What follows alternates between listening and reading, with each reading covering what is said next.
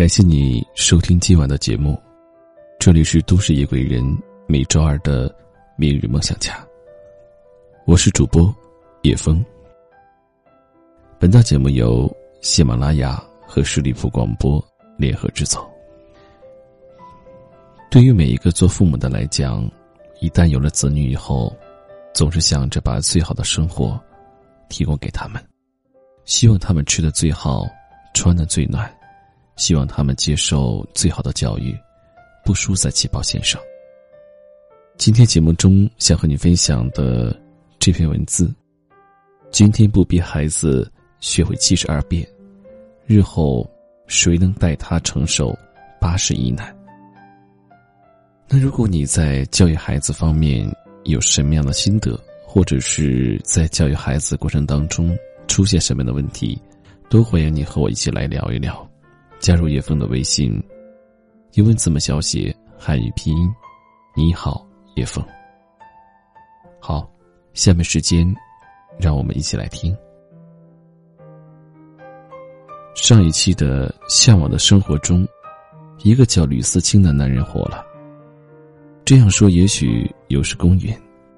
四岁学琴，五岁登台演出，八岁被中央音乐学院破格录取，十七岁获得了意大利帕格尼尼国际小提琴大赛金奖，并被誉为东方第一人。吕思清的简历早已金光熠熠。不过在节目中，当琴弓搭上琴弦，一曲《梁祝》。缓缓从他手底倾泻而出时，在场的每个人都被深深打动了。王迅的眼里甚至有泪光闪过，但只有他自己知道，这眼泪，一分是被琴声感动，一分是羡慕，还有一分是为自己感到遗憾。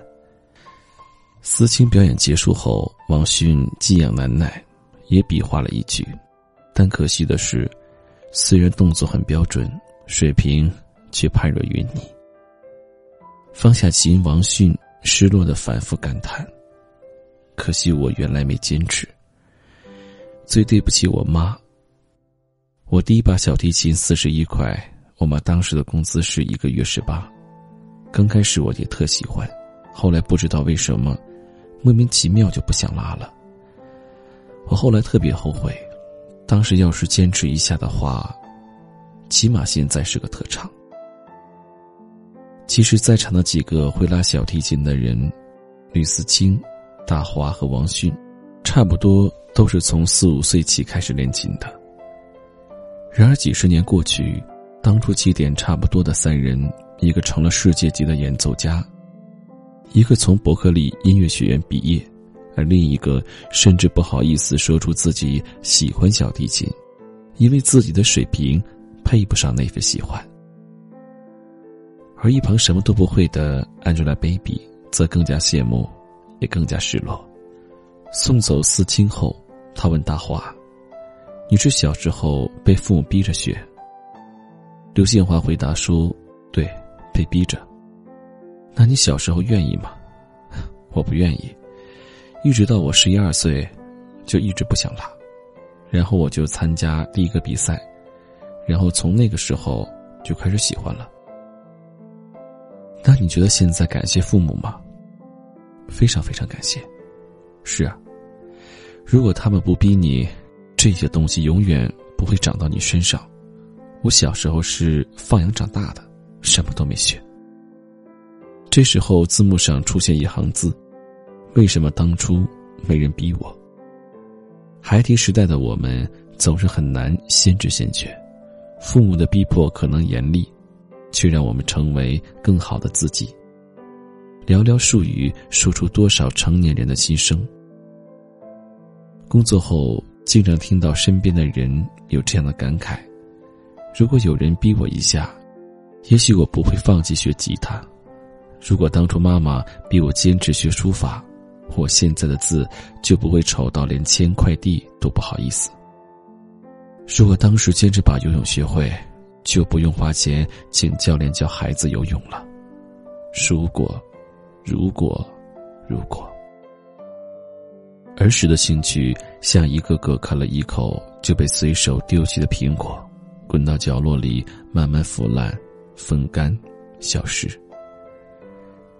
长大后的我们，在看到人家有一技之长时，只能默默羡慕，默默遗憾。记得公司里有一个女孩，平时特别安静，除非涉及到工作上的沟通，否则很少说话，打扮的也极不起眼。在一群叽叽喳喳的女生中，她很容易被忽略掉。入职一年多，公司还有一半以上的人叫不出她的名字。直到去年年底的公司年会，她所在的部门差一个节目，领导把她推了上去，她也没太拒绝，报了一个独舞。爱莲说：“到了年会那天，她在台上站地，聚光灯点亮。”音乐响起的一瞬间，所有人都惊呆了。灵巧的舞步，柳枝般柔软的身段，和音乐天衣无缝的配合。那一刻，你觉得那个沉默寡言的女孩完全不见了。台上的人，婀娜婉转，舞姿行云流水，笑容落落大方。那晚，她成了台上最皎洁的白月光。而在台下鼓掌的我，只能一边羡慕一边后悔。小时候，我也曾学过舞蹈，自己缠着妈妈去报了班学了三个月，又嫌累，哭闹着不肯再去上课。妈妈虽然觉得可惜，但看我哭的可怜，也就没有坚持。不过从那以后，每当班级汇演、公司年会的时候，都只能在一边羡慕的看着别人表演。安安静静的当分母，所有人生前期偷的懒，都在暗中标好了价码。当时不经意的放弃，最终成了生命中永远无法弥补的缺憾。而放弃了学跳舞，余下来的时间，我又做了什么呢？发发呆，淘淘气，糊弄糊弄作业，混日子而已。最令人遗憾的也在于此，既没有所谓的快乐童年，也没有一技傍身。回望过去，目之所及，不过一片茫茫。这让我想起了《精进》里的一段话：这个世界上多的是短平快、付出马上就有回报的立竿见影的事，也多的是需要长期投入、靠矢志不渝的坚持，才有大成的事。只不过，对前一种人们常常趋之若鹜，对后一种人们却避之唯恐不及。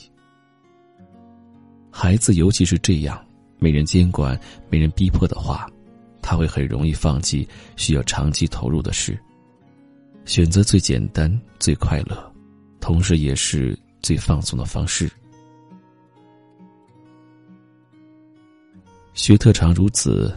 其实学知识也一样，从小学到高考，十二年的学习经历仿佛一场极其漫长的马拉松。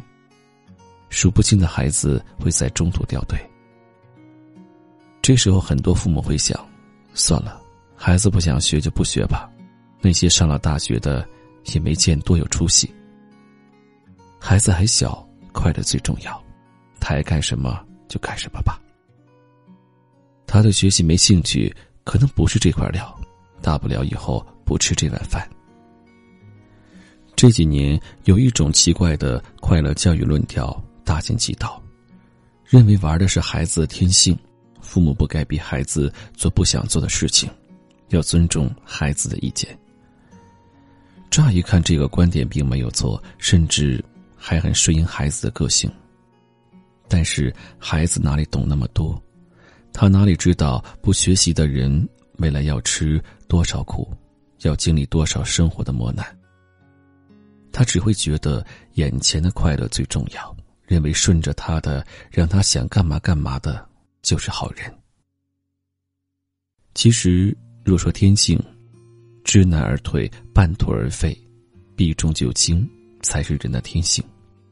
而教育，就是要帮孩子克服这些。让他成为更自律、更上进的人。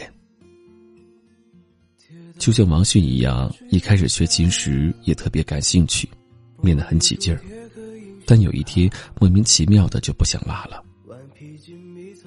孩子的兴趣对特长也好，对学习也罢，其实都是很脆弱的，就像黑夜里的一颗小火星，很容易熄灭。而父母要做的，就是为孩子添一把火，鼓一把劲，在孩子意志动摇时，坚定的扶他一把。此外，有时候我们过分夸大了兴趣的重要性，只因为孩子说没有兴趣了、不喜欢了，就任由他把自己锈成一块废铁。有一个兼职做家教的博士曾经吐槽说。有一个孩子都快二十岁了，都高三了，还跟我说对数学没兴趣。我给你讲讲数学家小时候的故事，再给你培养兴趣。其实更多的时候，孩子不是因为有兴趣才做得好，而是因为做得好，在这件事上得到成就感、满足感，才慢慢产生了兴趣。就像刘宪华原本不爱拉琴。直到十二岁参加了比赛，尝到了甜头，才慢慢喜欢上。父母的逼迫不是不顾客观事实的一意孤行，而是在孩子想偷懒、想放弃时，逼他不要半途而废，坚持陪他度过最初的艰难期、中途的平静期，并且在适当的时候给孩子小小的鼓励，让他从要我学变成我要学。这个过程也许很痛苦，但一旦成功，便能够一劳永逸。更重要的是，我们逼迫孩子学习最根本的目的，其实还不在于好成绩，而是培养孩子的耐力、意志力、原则意识和对事情保持专注的能力。这些远比成绩本身更重要，也更能影响孩子一生。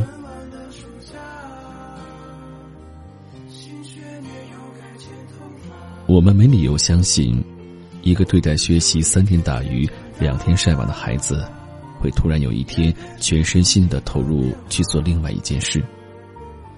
也没理由相信，在学习上遇到一点困难就放弃的孩子，会在未来面对生活的考验时，一下子做到百折不挠、一往无前。孩子在学习中、成长中碰到的所有困难。其实都是未来生活的预言，只不过，在长大后放弃失败的代价要大得多。现在我们不狠下心，逼孩子学会七十二变，以后，又有谁会一生陪在他身边，帮他挡住八十一难呢？